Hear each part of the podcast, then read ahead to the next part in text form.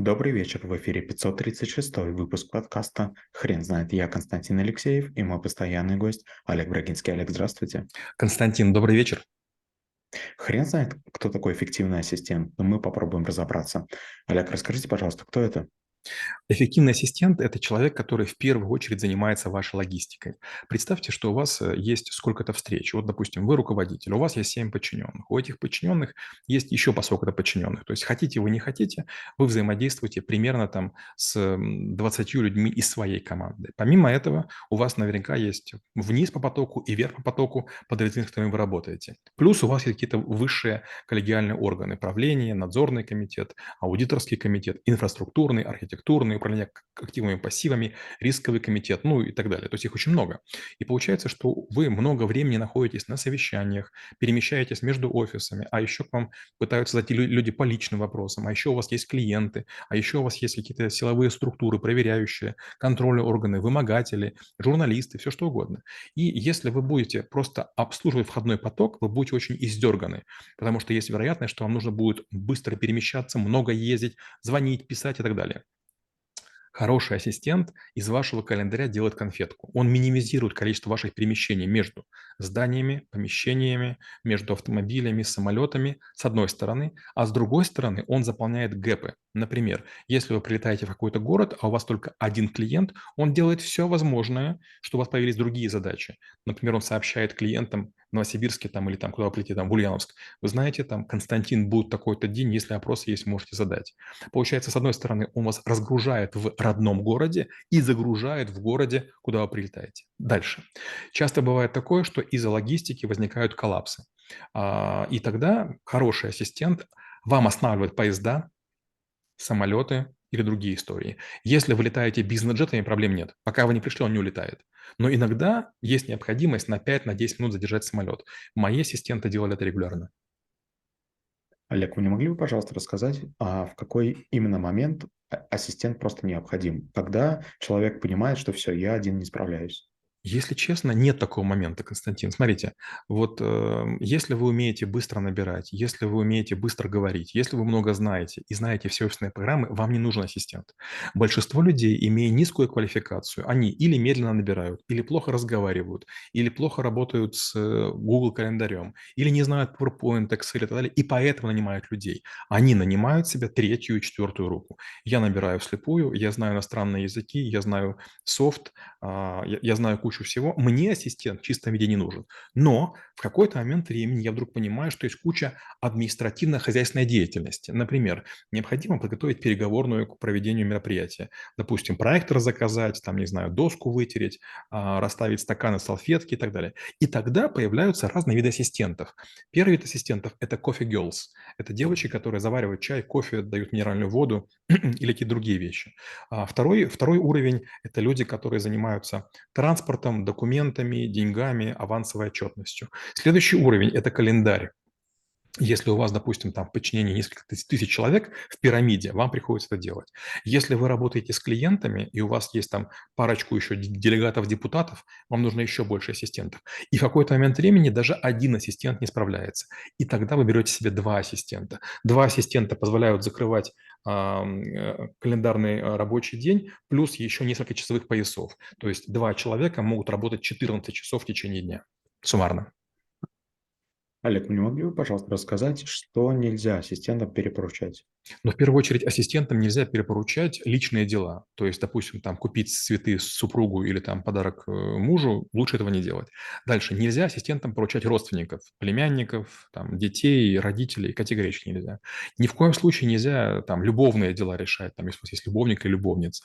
А, нежелательно, чтобы они занимались другими вопросами, которые касаются вашего здоровья и так далее. Поймите, пока ассистент вам предан и все хорошо, он для вас как бы ваша крепость.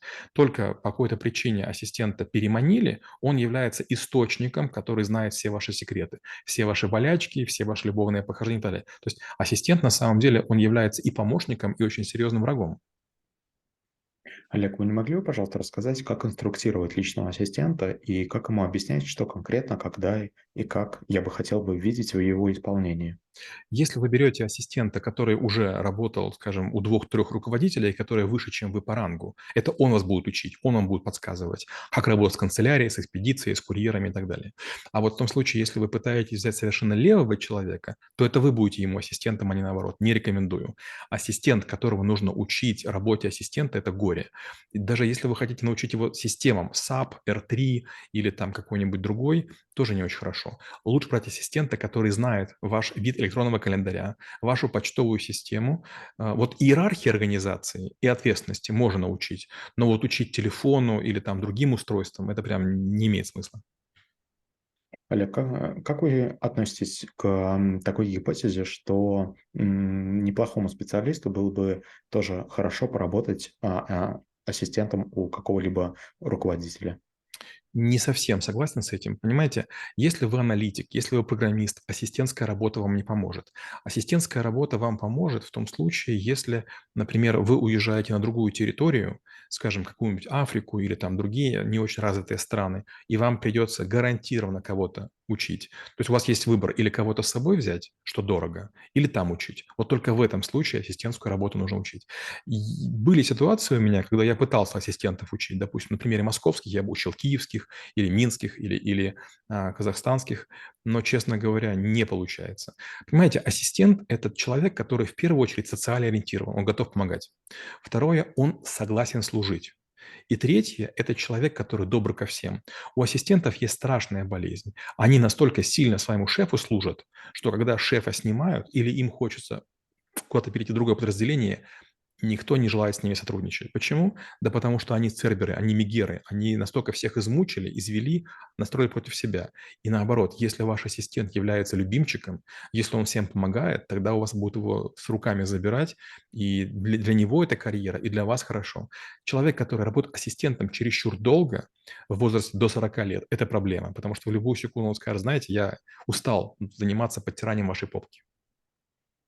Олег, расскажите, пожалуйста, эффективный ассистент– это человек а, с каким набором навыков? В первую очередь, это высокая коммуникативные способности и высокая стрессоустойчивость, потому что ассистенту будут звонить э, люди и сильнее, и слабее, и зависимые, и зависящие, и он должен быть одинаково ровным и вежливым со всеми.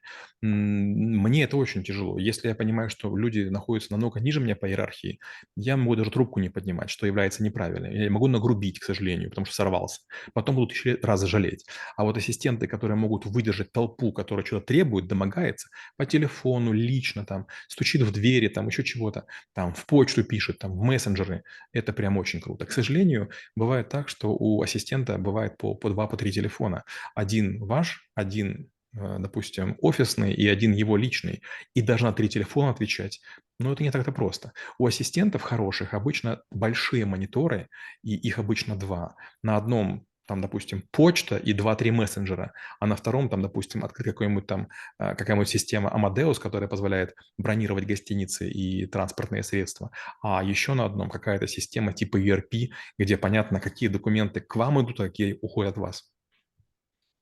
Олег, а скажите, пожалуйста, Обычно позиция ассистента для людей– это краткосрочная история или все-таки есть люди, которые планомерно и, и четко строят а, свою карьерную лестницу в этом направлении? Очень многие думают, что начав ассистента, они как бы познакомятся с компанией, со структурой и пойдут выше. Но, к сожалению, это не так. Ассистент выполняет очень много административной работы, логистической, которая не помогает в работе потом в организации. И хоть ассистент руководителя и является в неформальной структуре выше, чем многие специалисты, в реальной жизни он почти бесполезен.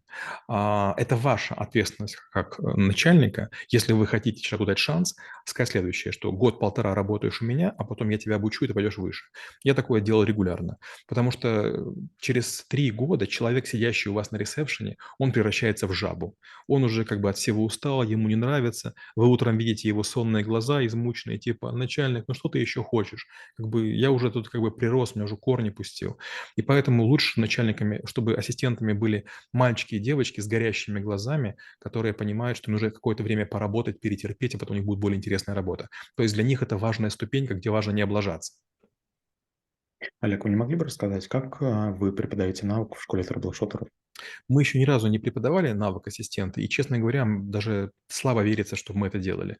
Но учитывая, что я работал в шести странах, у меня есть гигантское количество инструкций, которые мы с моими ассистентами разрабатывали. Это инструкции по пользованию копировальной техникой, это инструкции по назначению встреч, по проведению переговорных, по организации совещаний. То есть у меня где-то порядка 40 документов есть, которые нужны ассистентам. И чтобы их освоить, нужно примерно 108 часов.